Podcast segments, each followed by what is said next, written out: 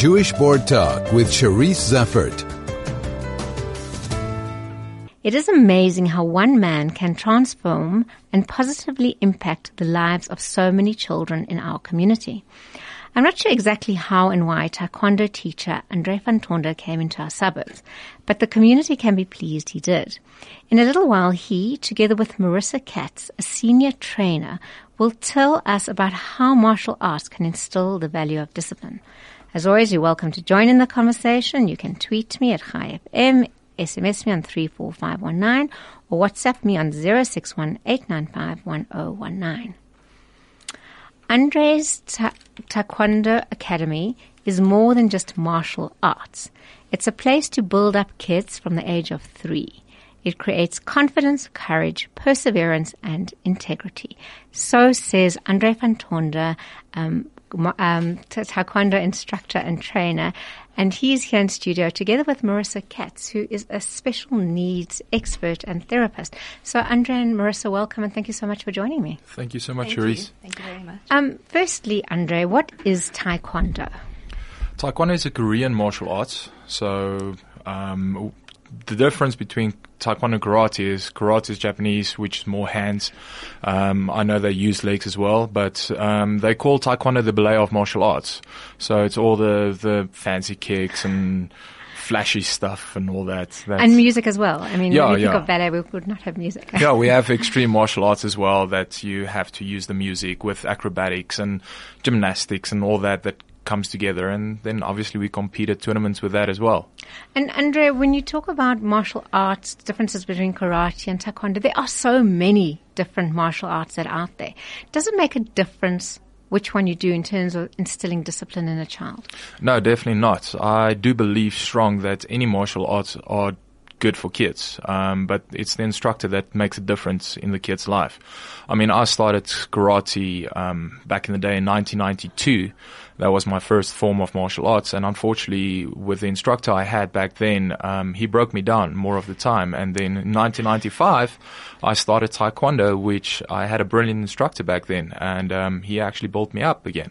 So yeah, no, the instructor does play a big role in martial arts. So it's not innate within any martial arts that the, certain ones are stricter and certain ones are more, you know, fun. It depends on the instructor itself, not on the discipline. Definitely, it definitely depends on the instructor. And Marissa, let's bring you in here. Um, how did you get involved? Well, um, I was first looking for a martial art for my children, and um, we were handed a pamphlet at a shopping centre, and my son was interested, and my daughter nagged to come with as well.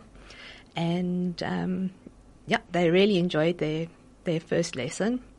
And that's how it all started for them. I sat at the back for three years. and um, Sabonim Andre joined our club then, and he nagged me to start. And I had hip problems and knee problems, and I really thought, 101 reasons why you absolutely could not do it. Absolutely. And in 2009, we took our kids to the World Championships in America.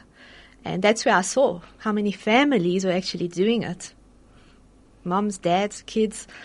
And yep, so when I came back, I decided to start and I haven't looked back. So we're going to take a break now, and after the break, we're going to look at how a martial art can actually help members of our community. Jewish Board Talk with Cherise Zeffert. And I am talking to Andre van Tonder and Marissa Katz, and we are talking Taekwondo and how it can help build up kids. Um, Andre, it seemed to me like earlier this year, every child I spoke to had just returned from America and had gotten a medal at the um, international championships. Obviously, com- competition comes into it. Um, are you supportive of that? Are you supportive of kids having opportunity to perform? Yes, I feel that it is important because obviously, if you don't have a goal to work towards to um, eventually a long, longer journey in your martial arts life, then you intend to give up sooner than reaching your full potential. And um, with the kids that went to, to world championships, um, it was hard training, and the competition is really stiff that side. So. And everybody did perform their best they can do. Um, unfortunately, we didn't bring back world champions this time, but But you brought down, back huge amounts of medals, gold, silver, lots, lots of them. Yes, um, there was um, a lot, everybody did very very well there, and um, uh, we've got uh, our, the color belt divisions are a whole lot easier than the black belt divisions, and the color belts performed very very well as well. We got um, of our two color belts that went, um, they got gold medals that came back. Amazing. I mean, and you take them from three. Yes. Why? um, because I feel in, in every part of your journey in life, you can install some kind of discipline. And with nowadays, um, parents are so busy with work and both parents need to work to, to make an income and a living and it's so difficult. So, and I feel like nowadays with, with classes and so many kids coming together from different families, that the discipline part is starting to, to fade away. And if you install that life skill from a very, very young age, that you have to sit and listen and use your focus and your concentration and your, uh, just all that life skill so you can actually learn. And it, it is tough at the, uh, the age of three, imagine. but uh, yeah, um, Marissa? Um, what I also like want to say is um, I'm a teacher and a remedial therapist, and um, Taekwondo deals with a lot of um, strengthening of the core, of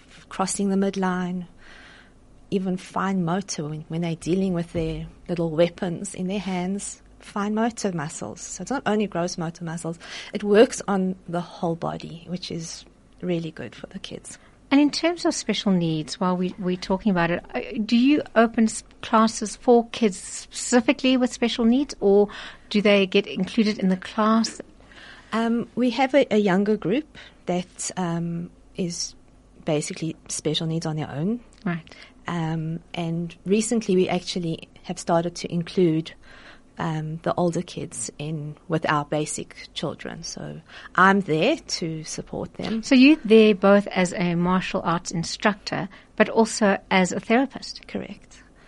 So I, I, I'm using both both my Both your skills. So yes, so I, I'm there assisting. You know, um, some some of the kids are really ADHD, Right. and um, so I can calm them down, or I can even take them into our other little training room and train with them on their own if they need if they need that, or if there are kids that um, are just a bit slower, then I will work with them next to them, helping them along. So we're talking now about um, physical abilities, crossing the midline. Um, we're talking also about discipline. Um, and how do you build a child up using a martial art? positive reinforcement.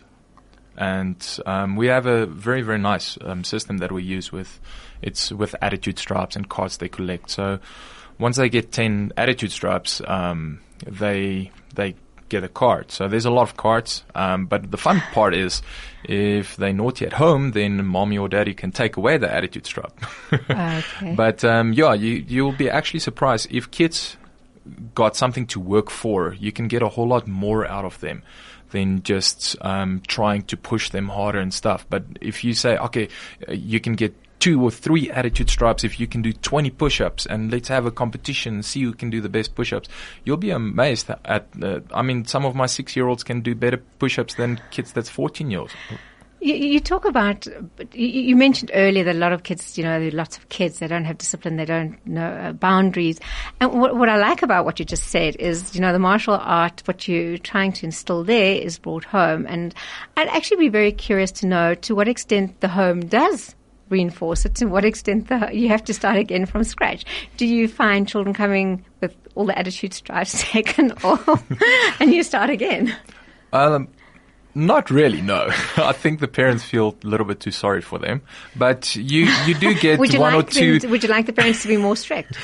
if they um, pulling out hand or it's like if they're very naughty at home, then yeah. so it, it, it's amazing that you, uh, you're providing something that, uh, not a, a structure basically. What you're providing is a structure for what happens in you happens everywhere. It's a consistency. yeah, no, definitely. Yeah, Yeah. Marissa. No, definitely. I mean, I remember when my, my son was small, um, he, he became naughty at one stage, and I actually gave his belt to Sabonim Andre. I took off his whole belt and, and gave it to him. Which And must have been very devastating for him. It was, but it worked. And for you, it was uh, you had to kind of reinforce. Uh, what I'm basically saying is, in a way, are parents leaving to external players the role of discipline and attention and behavior? And to what extent, yeah.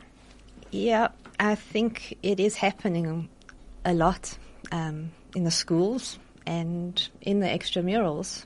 Um, where the discipline is kind of left to the teachers and the instructors, um, it is quite a problem. But um, and often it might just be the parent not knowing how and where, and what you provide is the guidance. Yes. Uh, also, something coming back to the extramurals and stuff. I feel that there's so many guys out there that's doing extramurals and stuff at schools that is only there for the money. They mm. they they don't have that passion anymore. So they just uh, you job. know what? It's a job, and and that's the sad part. And every now and then I, I, I have to sit down and and tell myself because it gets challenging sometimes, especially if you have 20 kids that you have to work with that's not disciplined and just calm down and meditate a little bit and it's like okay let's start again from scratch and try to build these guys up. So it it is tough working with kids but it's a passion that I love. And I can't see me doing anything else than this. And you've obviously grown with a lot of the kids yes um, um, some of the kids been with me now for 11 years 11 years it's absolutely amazing. And those are the black belt kids, I imagine, by now. Yes. no, definitely. So, Andre, where do you teach? I teach in 120 Ivy Road in um, Norwood, so right, right next to Andisho's. Oh, and what, what um, I also like about your school is the children can come as often as they wish, or not. No. So um, clarify. Preferably twice a week, um, but we have different programs as well. So basic, advanced, extreme, and then our black belts. And so it depends on what program they are, and then they have an option to come as many times as they want. So it's um, obviously the more you do it, the more into it you become, or do you get burnout? I feel that everything to a certain extent. Um, sometimes, if you're very excited, let's say it's a new student that starts today, and you're very excited and you want to come every day, you're going to burn out so fast because like nowadays with kids, I mean, the concentration is only that far. Yeah. I mean, if they're bored, they, they download a new game. Okay, play it for a, a month or so, then they get bored and then download a new game. Now, unfortunately, life is not like that, um, yeah. especially with the martial arts. It's, yeah. You have to. That perseverance, perseverance, perseverance. No, definitely. There's, definitely. Also, there's also a lot, a lot of goals to work for in Taekwondo because the little ones see how the the older kids actually come now and assist in the class. So we, we, have got a leadership program as well, right? Which brings out the, the leaders in the kids. So it's a it's a whole program that has been set out by the ATA in America. Just a thorough, thought out program. It's really, really good. So basically, you belong to a bigger school. So this is not Andre and Marissa out there doing their own form of taekwondo. No, we fall underneath American Taekwondo Association. So they they actually a very young organization. Next year they will be turning 50 years old. So um, in South Africa, Taekwondo, our organization is 25 years old. Wow. And Korea? Um, it, it's it's. I think this is a story for another day. How it how it came because it's a long story and it's actually a very interesting story. How um, some of the um, chief masters from America brought over the, the eternal grandmaster that started the whole thing in mm. America. And back in the days, it was still war and only men were allowed to, to train and not women and not kids. And I mean, if we look back at how the organization grew, I mean, it's amazing. And your classes are, I think, 50%, I'm guessing, just from all the kids that I know that do it, 50% girls, 50% boys. I would say more 35% girls and about 75. Which is quite a high percentage. Okay, then all that remains is for you to give out your contact details. Yes. so my cell phone number is 076 579 6866. And I've got a web page as well that you guys can check out. It's um, atajoburg.com. And um, yeah. That's fine. And if anybody didn't ca- con- uh, catch that, they're always welcome to contact me, and I'll be very happy to put that on, uh, give it to them. But in the meantime, thank you very much, and well done for all that you have done. And uh, Marissa, thank you, and Andre for coming in and sharing um, your uh, experience with Taekwondo. Cool. Thank you so much for My the pleasure. opportunity.